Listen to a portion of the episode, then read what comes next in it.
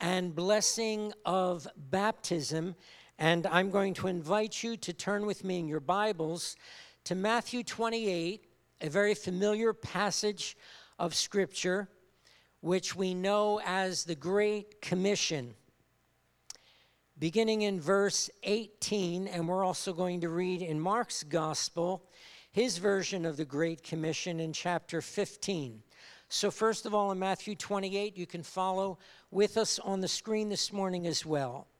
And Jesus came and said to them, All authority in heaven and on earth has been given to me. Go therefore and make disciples of all nations, baptizing them in the name of the Father and of the Son and of the Holy Spirit teaching them to observe all that I have commanded you, and behold, I am with you always to the end of the age. And then in the Gospel of Mark, chapter uh, 16, uh, beginning in verse 15, and he said to them, Go into the world and proclaim the gospel to the whole creation.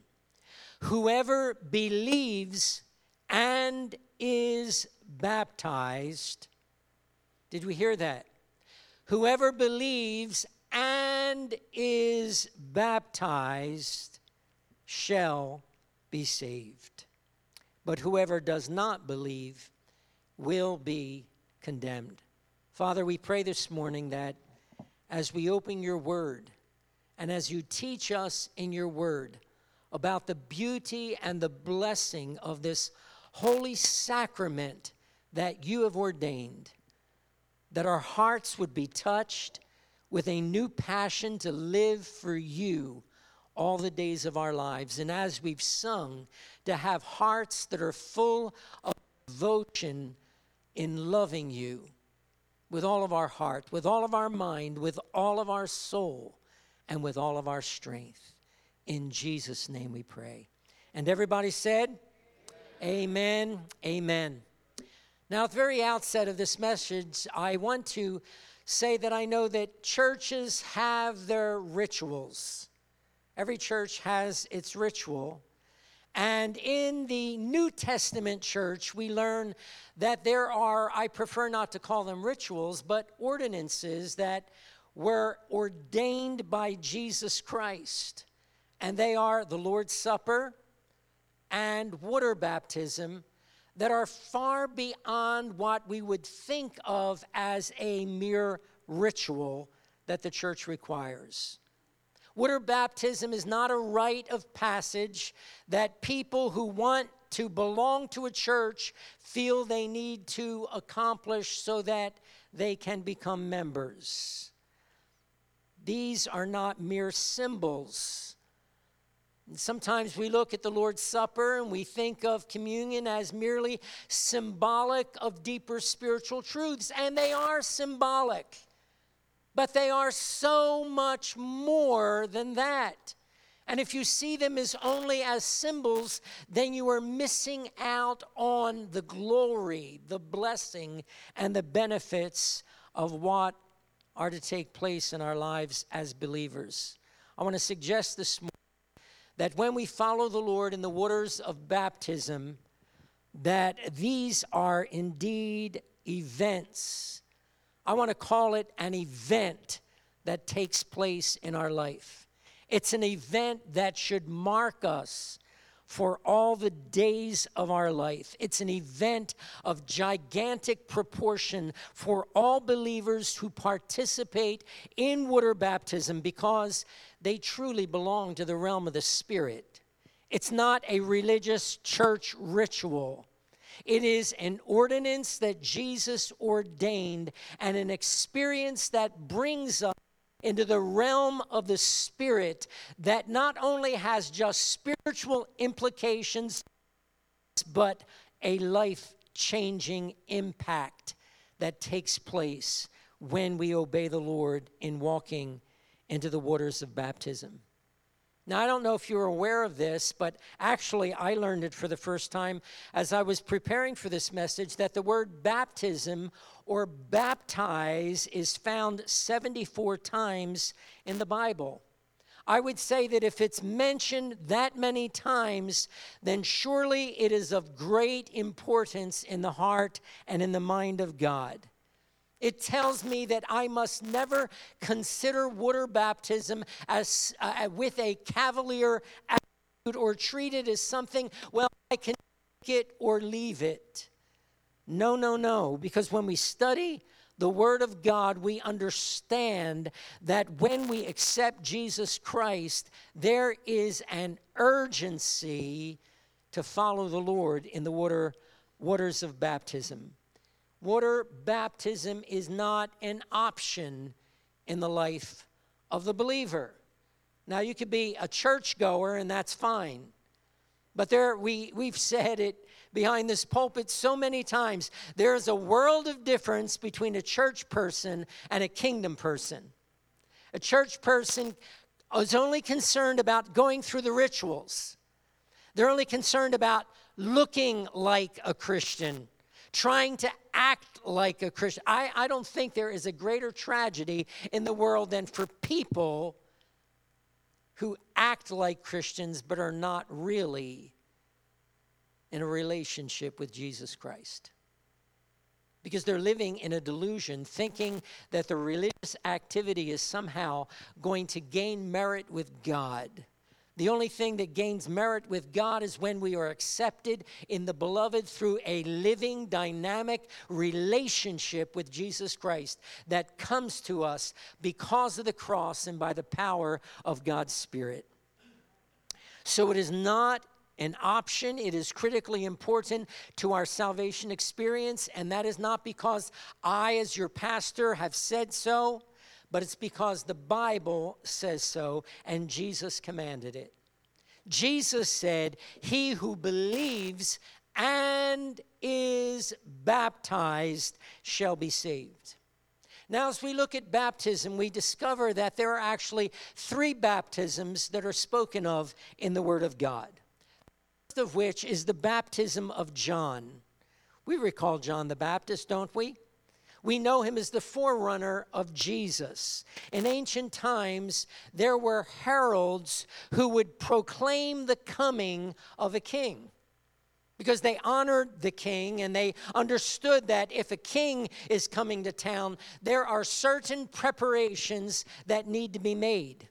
Well, God ordained that John the Baptist would be the forerunner or the herald who would declare that the king is coming, but this was no ordinary king. This was the Messiah, the Christ, the Son of the living God, the King of all kings and the Lord of all lords. So John came to herald this long awaited Messiah, and there was only one message that needed to be declared to prepare the people for the coming of the King, and that was a message of repentance.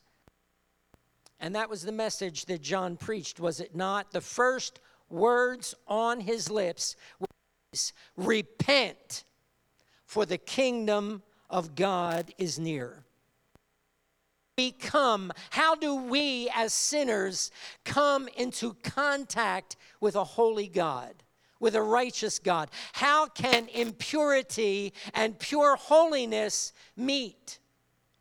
It is only through the foundation of repentance. The psalmist says, Who shall ascend into the hill of the Lord?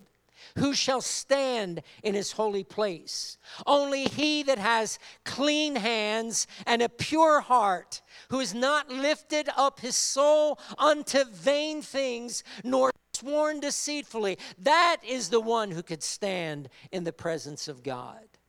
And how do we gain a clean heart and a pure heart? It's by the recognition of our sin and repenting before God that we need a Savior. I want to mention, just by way of aside here, that as John was commissioned to proclaim and herald the coming of Christ, it's amazing to me that he did not go out into the city to declare this message, but he remained in the wilderness where he lived all of his life. John did not seek for a platform, but when it was time for God to use him, God created that platform in the wilderness, and God called the sinners to go into the wilderness to hear the message that John was proclaiming. And guess what? Even the religious leaders went to hear what John had to say, even though we know they rejected it. And when John saw them, he had no fear or concern for favor of man, he declared to those religious Pharisees and scribes and Sadducees, You brood of vipers, you're just a bunch of snakes. Who warned you of the coming wrath? If you're really sincere before God, prove it. And how do you prove it? You prove it by the way you live, by the repentance that you have made before God, and the changes that are to take place in your life. We'll have more to say about that in a few moments. But quickly going on, that's the first baptism, the baptism of John.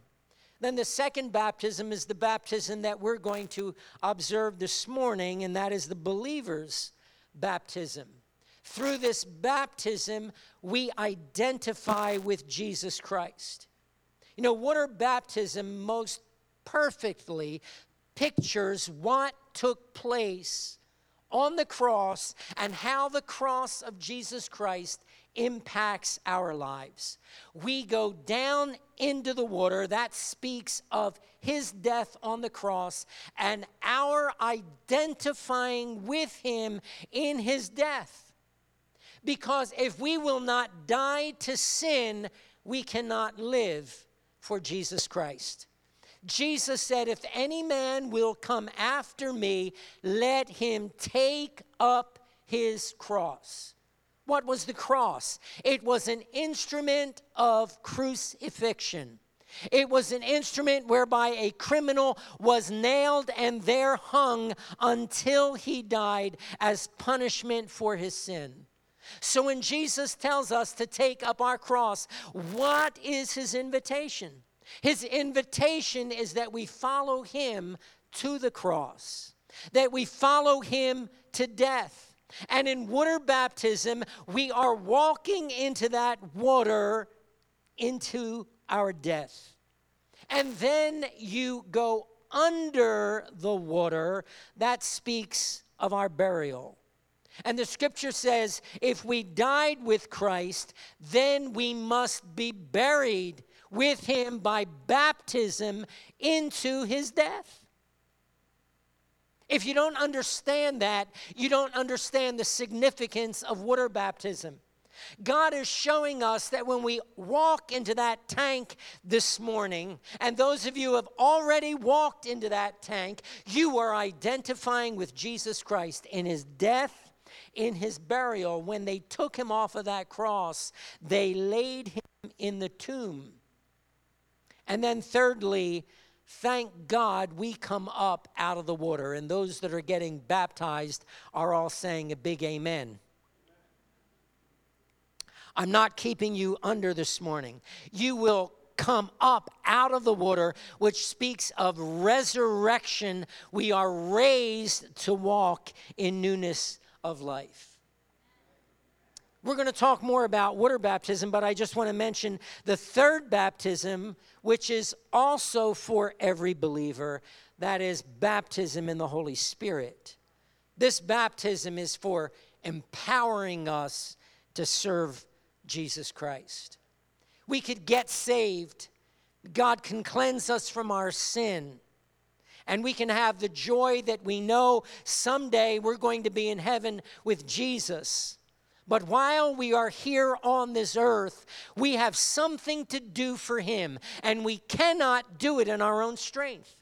We cannot do it because we feel like, oh, I'm gifted in this area. No, we need the gift of the Holy Spirit because God's word tells us it's not by might and it's not by power, but it's by my spirit, says the Lord. So there is this glorious baptism in the Holy Spirit that is subsequent to coming to salvation in Jesus Christ. We're baptized into Christ, and we know it's by the Holy Spirit that we are regenerated. He gives us a new heart. But then we need this further baptism, which is a baptism of fire and of power that enables us to live for Christ. This was the baptism that Jesus promised in Acts 1 and 8. When Jesus said to the disciples before he ascended into heaven, it's not for you to know the times or the seasons. They, they were still interested in Jesus. When are you coming into your kingdom? Jesus says, It's not time and it's not for you to know about that. What you need to know is you need power. You need an anointing to serve me, and you will receive power when when the Holy Spirit has come upon you. And then what will happen? You will be my witnesses in Jerusalem, where they lived, and then outside of where they lived. You know, you can be a witness in your home, but how about in the workplace? So then you're going to be a witness in Judea and even beyond that in Samaria and under the ends of the earth. I think we understand that when Jesus came, salvation pretty much was just contained in, in Israel, in Jerusalem. But this salvation was not just for the Jewish people in Israel, it's a salvation for the whole world. And thank God that Paul heard the Macedonian call and Philip went to, uh, to, uh, Mas- uh, to wherever he went. I can't remember at the moment. But they, they were scattered, and even when persecution came, they were scattered even beyond that until the whole known world received the gospel of Jesus Christ. And they went how? They went in the power of the Spirit. Now, notice this promise was fulfilled on the day of Pentecost, but listen to what Peter said after he said, They're a bunch of crazy people, they're drunk. Peter said, We're not. You don't get drunk at this hour of the day. This is that which was spoken by the prophet Joel. In the last days, I will pour out my spirit upon all flesh. And I'm so thankful that we're still living in the last days. And more than ever before, God is pouring out his spirit on all flesh. You know, back in the 70s, something glorious took place. We call it the charismatic movement. Baptists became Baptist because they never believed in the baptism of the Holy Spirit, but the Holy Spirit was poured out upon them and upon the Presbyterians and upon the Methodists and even upon the Catholics, those who sincerely accepted Jesus Christ into their heart. They received this mighty, infilling baptism of the Holy Spirit. And listen to what Peter says repent and be baptized, every one of you, in the name of Jesus for the forgiveness of your sins. And what will happen? And you too will receive the gift of the Holy Spirit. Now, listen to what follows in the next verse. For the promise is for you and for your children and for all who are afar off. Everyone who Thank you, Fallon. Who? Everyone. I still didn't hear you. Everyone. That's much better. Whom the Lord our God shall call. Have you been called by Jesus? Then there is this mighty baptism of the Holy Spirit that God wants to give to you. Notice Peter connects this with the conversion experience. That you just don't accept Jesus Christ and then get baptized in water. Three things happen, and that's how it happened in the New Testament. They got saved, they got baptized in water immediately, and as they were coming up out of the water, many of them were just filled with the Holy Spirit. And it's happening today. It can happen this morning. May it be so in Jesus' name. That we will experience, and even those of us sitting in these pews, that we will experience another mighty infilling of the Holy Spirit. Maybe it's been years since you've sensed the touch of God's Spirit and that anointing and that unction on your life and that power to live for Jesus and to be a witness. In the book of Acts, it was just not uh, one time that the Holy Spirit was outpoured. We read over and over again that when they were gathered together and they prayed, the place was shaken and the Holy Spirit was poured out, and they began to speak in new tongues and to glorify God. How hungry are we for what God has for us? And I feel like I need to ask you what the Apostle Paul asked the Ephesian Christians Have you received the Holy Spirit since you believed? Now, all three baptisms are obviously very significant in the New Testament. They're all unique, they're all distinct and different, but there is a common denominator, and that common denominator is obvious, isn't it? Each of them is a baptism.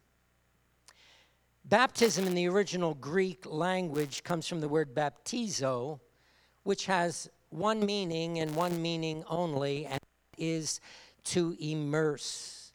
And the idea, as you could see on the screen this morning, is that the object is fully covered and totally enveloped by water. I know that there are some churches that speak about we do baptism by sprinkling. I find that nowhere in the scripture. And if you're sitting here this morning and saying, Oh, I was baptized when I was an infant, I'm sorry to disappoint you. I don't find that anywhere in the scripture either. Because baptism is for people who understand salvation. Baptism is for those who have accepted Jesus Christ and now want to make a public confession of their faith.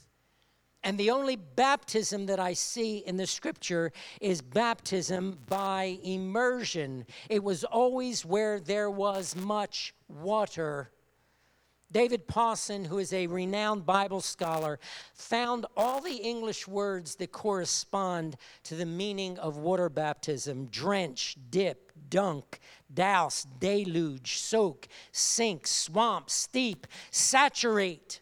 All of that to say, we must never compromise or feel that there is any other form in which we can be baptized but through immersion.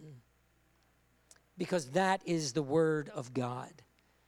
And I want to suggest this morning that immersion has everything to do with the significance of these three baptisms that we spoke of this morning. It's amazing how one little word can so dramatically change the meaning of something.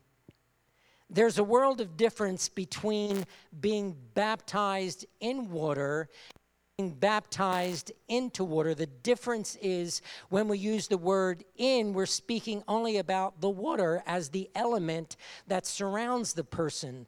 But when we speak about being baptized into water, it speaks of the impact that takes place in our lives because of the water that we walked into. It indicates a subjective experience. Something is happening to me, not just on my epidermis, not just on my skin. I feel the water, but on the inside of us that which is natural, there is a spiritual and supernatural reality that is taking place. The Bible tells us that John was baptizing people in water, but into repentance. And we read about that in Acts 9 when Paul emphasized this to the Ephesian Christians, a passage that we just recently alluded to. Into what then were you baptized?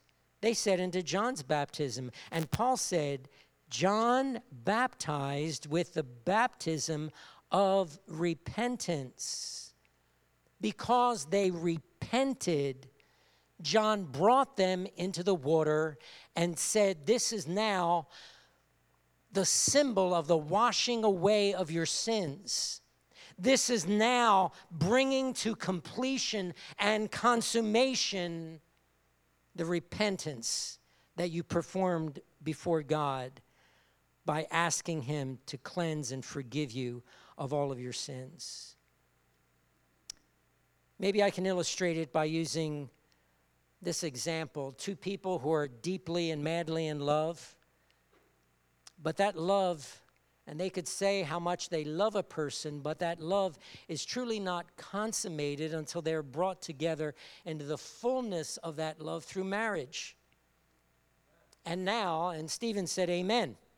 And now it is not just an emotion or a declaration of saying, I love you.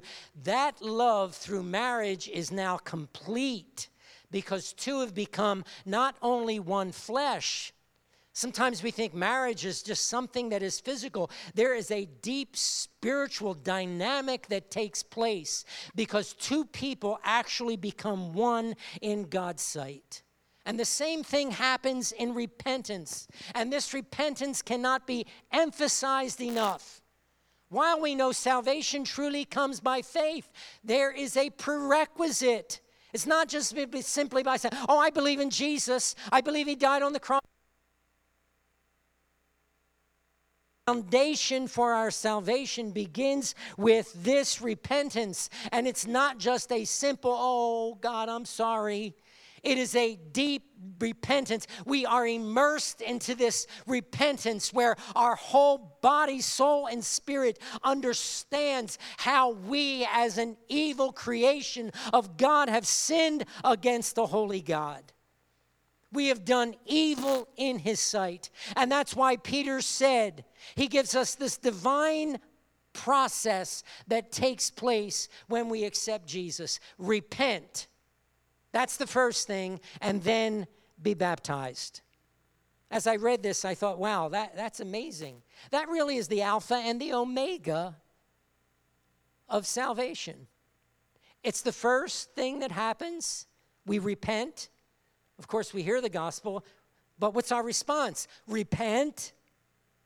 And then between repentance and baptism, something else takes place.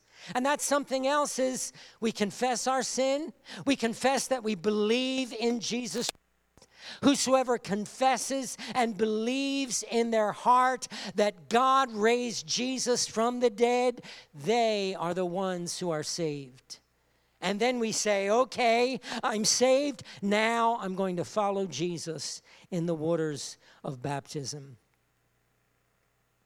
Understand this morning baptism is an immersion where we're confronted with our total depravity and recognition that our sin nailed Jesus to the cross. I, I know that's that's not in vogue today. We're not supposed to make people feel uncomfortable about their sin because we have this idea I'm okay and you're okay. We're all okay. Just so you're good, just so you try to be good, God loves you. Of course, God loves us, but He can't receive us as His children until we repent, until we acknowledge our sinfulness and understanding that it's not just, I'm sorry, but it is a change of mind, it is a change of heart, it is an immersion into a radical transformation about how we think and feel about our pet sins. We're going to lay them aside. We're going to renounce them. We're not going to do them anymore. It's a change of direction. Repentance is an about face. If there is no about face, there's no repentance. Therefore, there is no conversion. Therefore, there is no salvation. Then we're commanded to be baptized by immersion which again, as we've said, pictures our salvation. But this salvation is an immersion, isn't it? When we ask Jesus into our heart, did we just get sprinkled with a little bit of grace? Sprinkled with a little bit of forgiveness? No, when we came to the foot of the cross in sincere repentance and wept before a holy God for the sinfulness of our hearts, what happened? His blood has cleansed us and washed us completely, has given us a new heart and a new life. He has changed us dramatically. If any man be in Christ, he is a new creation. Old things pass away and all things become new. See, we, when we came to Christ, there was a complete salvation. Complete salvation. Everything that we need to live for Jesus has been made available to us through the cross. You know, in the miracle of conception, even though so many people in our world will not acknowledge or recognize this, but when a single sperm cell fertilizes a single ovum, a miracle of life takes place. And everything that are in those two cells is all that that tiny embryo needs to become fully human. It's all there. And I want us to be encouraged this morning because some of us might say, Well, I'm not where I should be in Christ. Well, until the day we die, we will never fully be there, but we need to be progressing. We need to be moving forward. We need to be growing every day, every day conforming. Everything that God deposited in us at our salvation, that is in this Word of God, the holy seed of the Spirit of God, is everything that we need to develop into Christ likeness. It's just a matter of cultivating the life of God in us, watering it in prayer and through the word, and allowing it to grow and grow and grow until we are fully conformed to the image of Jesus Christ. All that we need. All that we need. Now, I want to briefly focus as I close on a passage uh, in 1 Corinthians in chapter 10 where Paul speaks of the Israelites that are crossing the Red Sea. You know, he says these things are for our example. Why did Paul write about the Red Sea crossing? He wanted us to learn something, he wanted us to apply something. And here he says this is really a metaphor of baptism. He says these Israelites were baptized into Moses in the cloud and in the sea. What happened when the children of Israel were in Egypt, when God called them out? And he saved them from death. How did he do that? He do that, did that by commanding them to slay the Passover lamb and to apply the lintel on the doorposts of their homes. But that didn't separate them from Egypt because while they were spared from the death angel when they left Egypt, what does the Bible tell us? That Pharaoh still pursued them. They were still within the reach of Pharaoh, and they came to the banks of the Red Sea. They saw the Red Sea before them, and they saw Pharaoh's army behind them. There's an application that I want us to see and understand this morning that we certainly believe in the blood that saves us, but baptism teaches us it is in the waters of baptism that we are separated from the world, the flesh, and the devil. As we identify with Christ in his death, in his burial, and in his resurrection, that's how we can live a victorious Christian life. I think it was Martin Luther who said every time he got tempted somehow to dishonor God or to fall into sin, he immediately came to his mind and into his spirit I am baptized. And that did the trick. He recognized I've identified with Christ in baptism, in his death, in his burial, in his resurrection. Therefore, I have been raised to walk in newness of life. This sin does not have dominion and power over me. Sin is defeated in my life. I walk in newness of life. It's not the H2O, it's not the water, it's our union with Jesus Christ. The blood saves us from the death angel. but the water separates us from Egypt. And some of us, even those who may have been baptized many, many years ago, still need to get separated from Egypt. Recognize that through your union with Christ, when you walked into that baptismal tank, whether it's two years ago or 20 years ago or 50 years ago, it is still through that same union and acknowledging I died with Christ, I was buried with Christ, and now I am raised to live with Christ. Paul says in Romans 6, we were buried therefore with him by baptism into his death, in order that just as Christ was raised from the dead by the glory of the Father, we too might walk in newness of life. And so this morning, Christian friends, crossing the Red Sea, what that was to the Jew in relationship to Pharaoh, baptism is to us as Christians in relationship to the enemies of our soul Satan, the world, the flesh, the devil. The Bible says that the children of Israel were baptized into Moses when they went through the Red Sea. What happened? They were brought under the anointing of this leader that God had appointed. Now, God has appointed for us, as we're learning in Hebrews, a much better leader than Moses. His name is Jesus, the Son of the living God, the captain and the leader of our salvation. In the waters of baptism, we are declaring we have come under his leadership. We're no longer under the rule of Satan, we're no longer under the rule of the world or the flesh.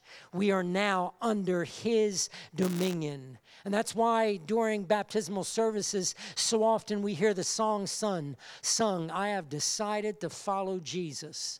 No turning back, no turning back. The world behind me, the cross before me. No turning back, no turning back. It's by the power of the blood and in our union with Jesus that we're delivered. Do we realize? We have been already delivered. If you feel like you are under the feet of Satan, you, want, you need to understand you've got it backwards. Satan is under our feet because Jesus has defeated that enemy. We are more than conquerors through him who has loved us.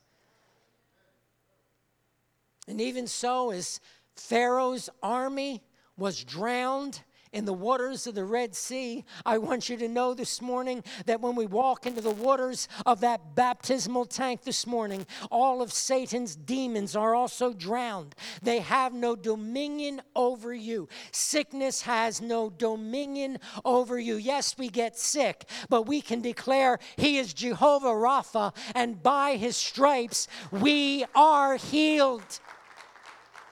Christian friends, we don't understand the provision of the cross. Let us not allow the death of Jesus Christ to be in vain today, but let baptism be a reminder for all of us that we have been given a great salvation that was not purchased for us by silver or gold, but by the precious blood of Jesus. So we can tell Satan today, get lost, devil. I'm a dead person. I can't hear your voice. I can't listen to the temptations you're tempting me with because I was buried on the day that I was baptized. One of the sad realities of life today in the natural is when we go to a burial, we know that is always the final farewell because death brings an end to a relationship. Of course, we thank God for the memories, but the relationship is no longer there. They, they can't talk to us, they can't respond to us. But the joyous reality of our lives as believers today is through baptism. Any connection with Satan has been terminated, is cut off in the name of Jesus because we're dead. and we can't respond to Satan. Now we're alive unto Christ. We're not alive unto the world. We're not alive to our flesh. We're not alive to sin. We're alive unto God and to serve Him all the days of our life. And I think about Jesus how when he walked the earth, he was really tormented, wasn't he? By the religious leaders, by his enemies. They taunted him while he walked the earth. But what happened when he came out of that grave? They couldn't touch him. They couldn't touch him. He was out of their reach.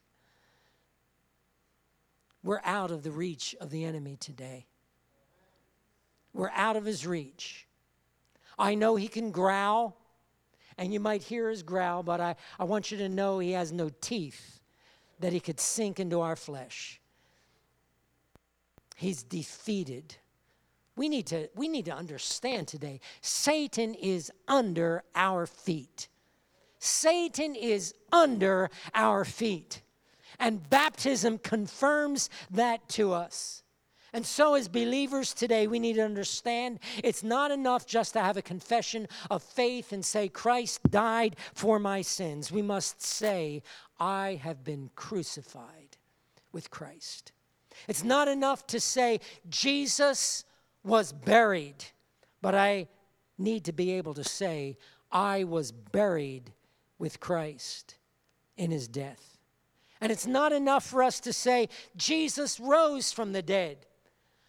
But we need to proclaim and declare that I too have risen in Christ by the power of his resurrection to walk in new life and declare through baptism that I live in victory over the world, over the flesh, and over the devil.